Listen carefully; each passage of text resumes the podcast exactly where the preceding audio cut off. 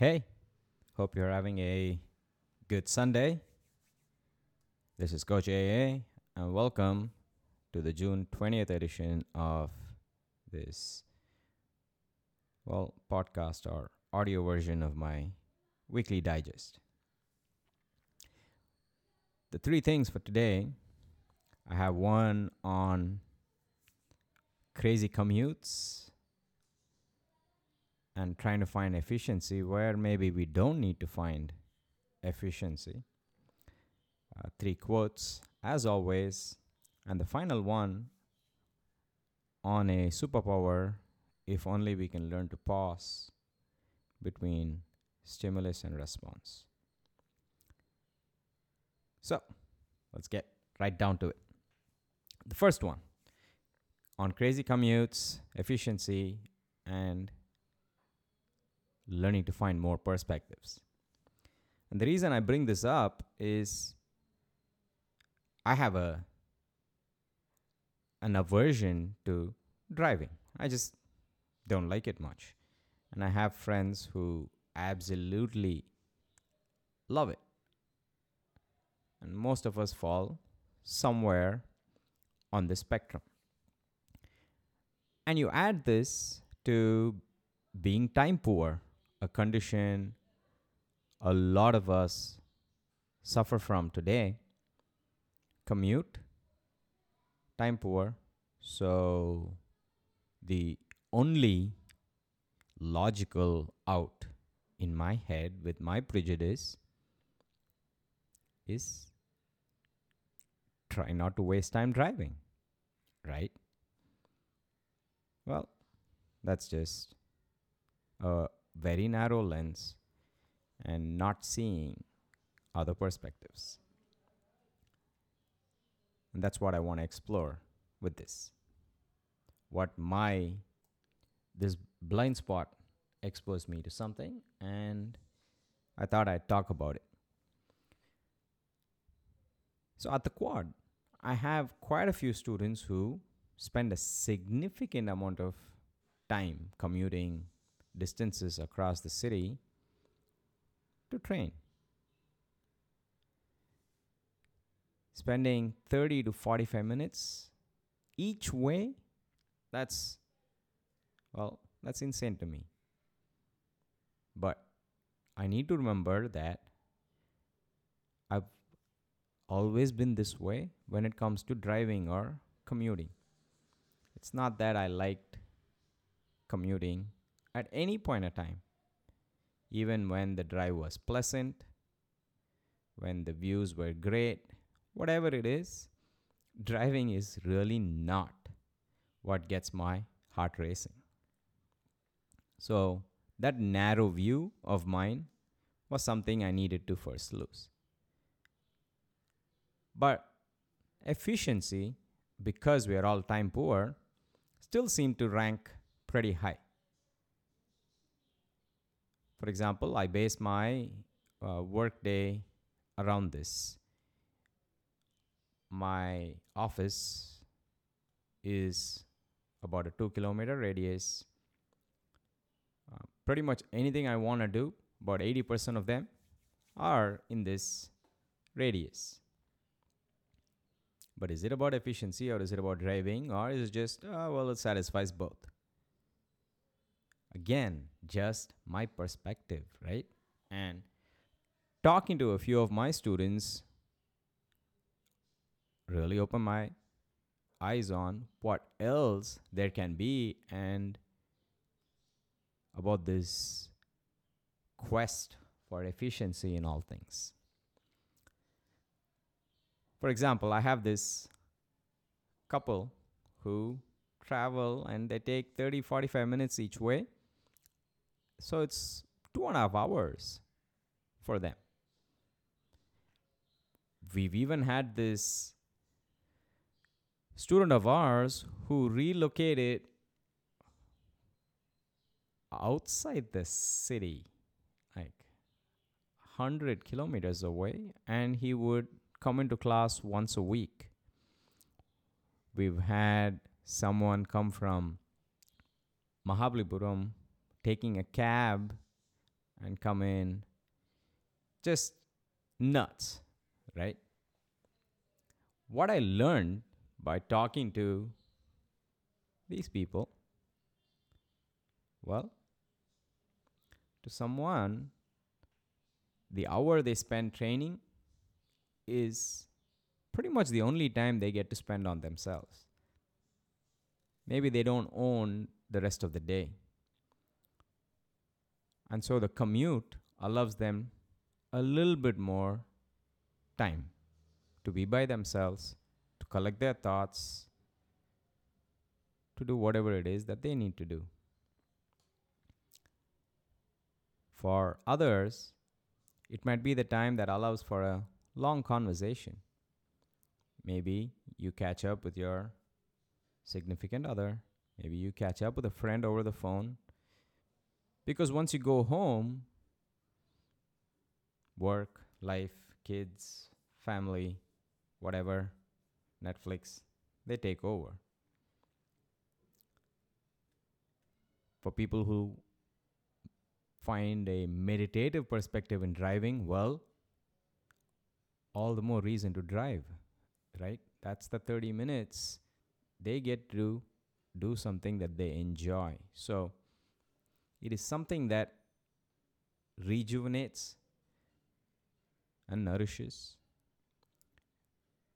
The point is not trying to multitask or rather, you know, two birds, one stone. Or oh, while I'm driving, I'm going to listen to a podcast or I'm going to talk to a friend. But the fact that it allows the breathing space to do any or all of these. I think that's what I was missing. Because not everything is about efficiency. The literal shortest path or the most time efficient way to do something, and it's one dimensional way to think. What I realize there's always more than one perspective. There are always more benefits and learnings from doing a thing not just what is advertised, but so many other things, if only one is open to doing them. So, the more slack we seem to have, the better it seems to be. I'm trying to figure this out in places where I've maybe stifled myself and removed this slack. I hope you found this useful. Let's get on to the three quotes. The first one is from the Tao Te Ching. We join spokes together in a wheel, but it is the center hole that makes the wagon move. We shape clay into a pot, but it is the emptiness inside that holds whatever we want. We hammer wood for a house, but it is the inner space that makes it livable. We work with being, but non being is what we use. Let me come out first and say this. I just found this beautiful and poetic. I have no idea what this means. Okay, I'm still in my, well, I'm not 100% clueless, but slightly lesser. Because these are not comprehension based things, I think. These are experiential. So I comprehend the English, but that's about it. Anyway, I still found it beautiful and I wanted to share. The second quote by Bruce Lee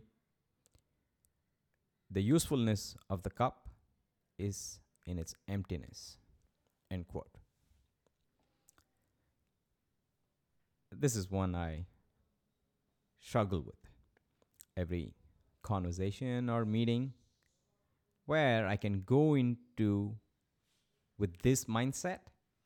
I learn it turns out to be a fruitful and constructive conversation. But every time I'm too busy, every time I'm too harried and just rushing headlong, well, my cup is not empty. Every time I find myself, okay, what's the problem? Let me give you a solution. I never seem to learn. And I also feel more drained. I end up doing a subpar job. So, this is something I actively try to do in my life. It's hard, but hey, it's something I'm working on.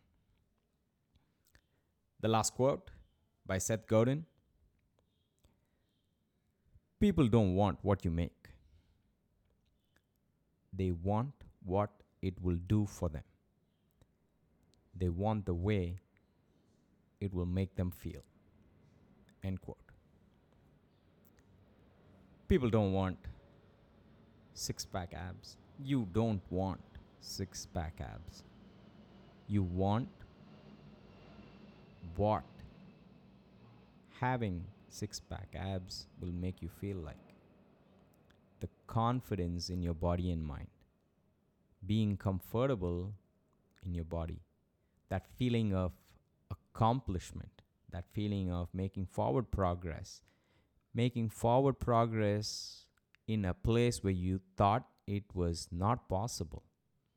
You know, digging yourself out of a hole by yourself where you thought there was no way out.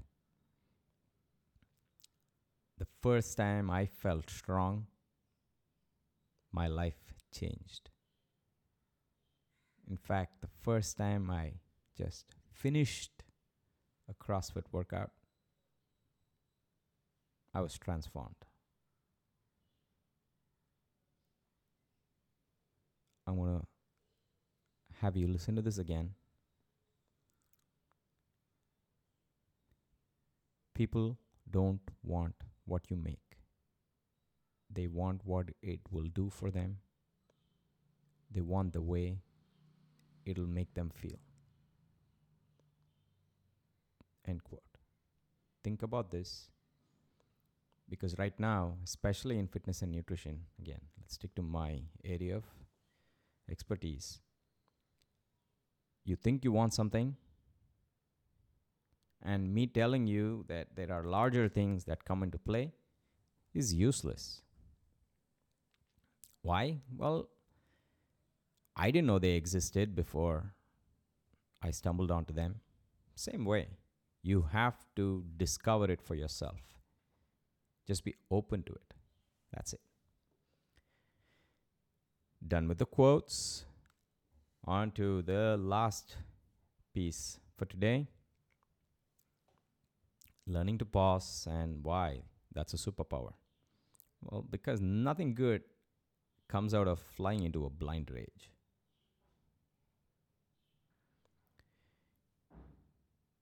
Let's take this scenario, right? You're driving to, I don't know, meet your friends. You're chilling, favorite music is on, having a good time, looking forward to hanging out. And out of nowhere, this car swerves into your lane in front of you, cuts you off, and just goes away. You stomp the brakes and barely, you know, prevent a collision. Well, you see red, right? From being in a completely different zone. How did you get here? in a split second. Now, the next few minutes, well, nothing really good happens out of this uh, red zone, right? I mean, you get down, you get into a fight. Well, that's never satisfactory for anybody involved. Or you're seething and you're annoyed. Well, again, that just ruins your mood, right? I mean, where were you a few minutes ago and where are you now? So, yeah, we've all been there. Nothing good seems to come out of flying into a blind rage. You know, a re- regrettable decision or 10, loss of mental peace, agitation. Now, why is this relevant at all? Because it's that rapid emotional response that takes us over before we even know what happened. Again, think of something. Maybe this you are very sensible when you drive and you don't get into this, but there must be something where this happens to you. How do you handle it? I'm going to read a passage from a short story that I read probably when I was in middle school. It's it's something it's a, it's a story that that that touched me. Gafur silently watched Mahesh, whose two deep brown eyes were full of pain and hunger. Didn't even give a handful, he muttered, patting the bull's neck and back. You're my son, Mahesh, he whispered to him. You've grown old and served us for eight years. I can't even give you enough to eat. But you know how much I love you, don't you? Mahesh only stretched out his neck and closed his eyes with pleasure. End quote. This is from Drought by Sarat Chandra Chatterjee. If you went to CBSE and you're approximately same age as me, you read this book. Or if you're one of those people who read books, then you probably read this book, right? I know this is a tangent, but bear with me. It tells the story of this poor weaver who is an indentured laborer living in a village afflicted by drought. He is struggling to feed himself and his daughter, and he doesn't even have any money to feed his bull, like who he loves. In fact, he resorts to pulling straw from his thatched roof to feed his bull when there's nothing else. And you know, he needs this roof to keep the rains away. But he knows he needs to feed his bull anyway. The story goes on, and the stress, the despair, everything adds up to this man's life. And when his bull does something wrong, he pushes his daughter when she's carrying water because the bull's thirsty to get at the water from the utensil she's carrying. Gafur flies into a blind fit of rage and hits his bull, and the bull dies. So, back to topic. Anger. We all know, well, while we've thankfully not been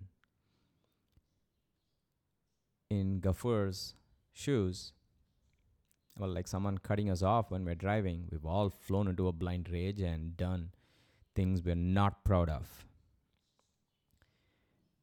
But this is about the larger part where emotions take over.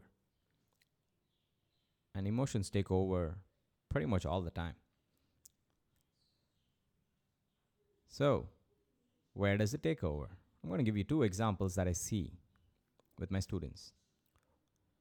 One, showing up to class. Being stressed at work, you know, it was a long day at work. You barely had time to eat your lunch. You just gobbled it in record time. Mm, You didn't even get much sleep last night. You know, and being stuck at home is driving you up the wall as it is doing to the rest of the family as well. So stressed, lacking motivation, you think I don't feel like working out today. Right? It adds up. It adds up over the day, and you have a choice. And the overriding emotion is, oh man, I've had a tough day. Can I just take a break? Or when it comes to nutrition and emotional eating, again, stress, whatever it is, right? Things add up. And you're like, ah, I just want to eat some cake or I want to have a cookie. Just want to break. It happens. It happens all the time. It happens to me all the time, and not just these two scenarios, but wow, so many different scenarios in life happens. Why? Well, I guess because, you know, body, mind, our life, they're all one piece. So, battling that emotional response is hard. And as we saw in the extreme examples, it's short circuited into us. We act without knowing when we're waylaid by emotion. And in the two examples I used here, that is lacking motivation, hey, can I skip class? And hey, can I just get some cake already? We just want a band aid. We just want to pick me up right now. We want a momentary break. But the issue is if you do this all the time, then that's a problem. If you do this more often than, that, than not, that's a problem. Why? Because this is not in line with the goals that you've set. Going back to, say, the road rage or drought. Even a minute later or five minutes later, after flying into a blind rage, you probably know that you shouldn't have done that. Right? Same way, what happens if, let's say, you want to train regularly because you enjoy it. You know it's good for you. You know you want to take care of your health and fitness, and you actually like it. So you end up skipping the workout because you're fatigued or lacking motivation or whatever. But then the next day, you're miffed. You're angry at yourself. You berate yourself. You guilt yourself. Ah, I should have done it. Oh, I shouldn't have been lazy. Whatever. Right?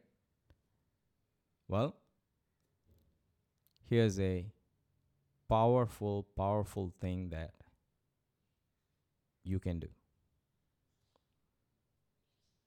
Just pause. When something happens, or rather, let's be more specific. We are discussing these two scenarios. I don't know enough about life and all that to tell you about anger, blah, blah, blah. Let me get to my expertise the two scenarios I spoke about skipping a workout or eating crap not because you want to but because you're overwhelmed emotionally or emotional eating and demotivation these two let's call it. So when this happens here's what you're going to do. Breathe Slow your breathing down. Just focus on calm inhales and exhales. Don't fight the thought. Don't rationalize it. Don't start building a case for or against, pros and cons. No. But don't try to force it away.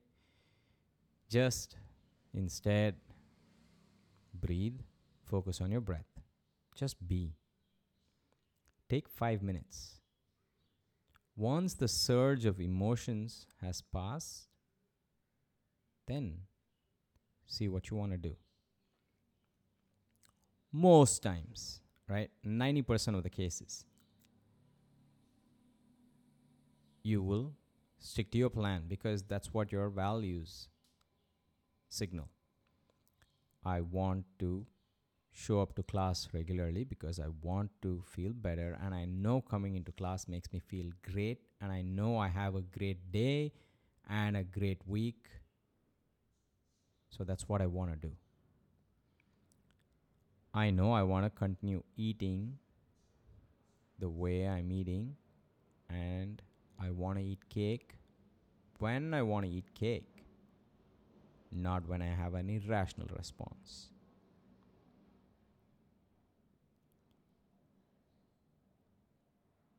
Once you pause,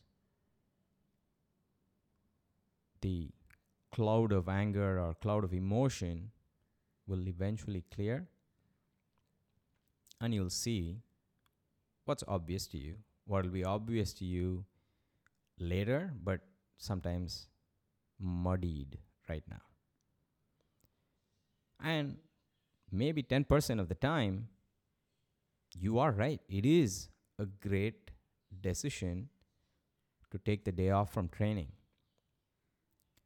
there's no right or wrong here. I'm not saying you train yourself silly and you know overtrain and hurt yourself, or no, what, equally whatever applies to eating. Because most times the answer is it depends. Most times you want to do, you want to look at the longer arc, and that's all I'm trying to get you to do. Just pause between stimulus and response, and then take a call. That's it. And that wraps up this week's edition. Thanks for listening. This is Coach AA signing off. I'll see you next Sunday. Bye.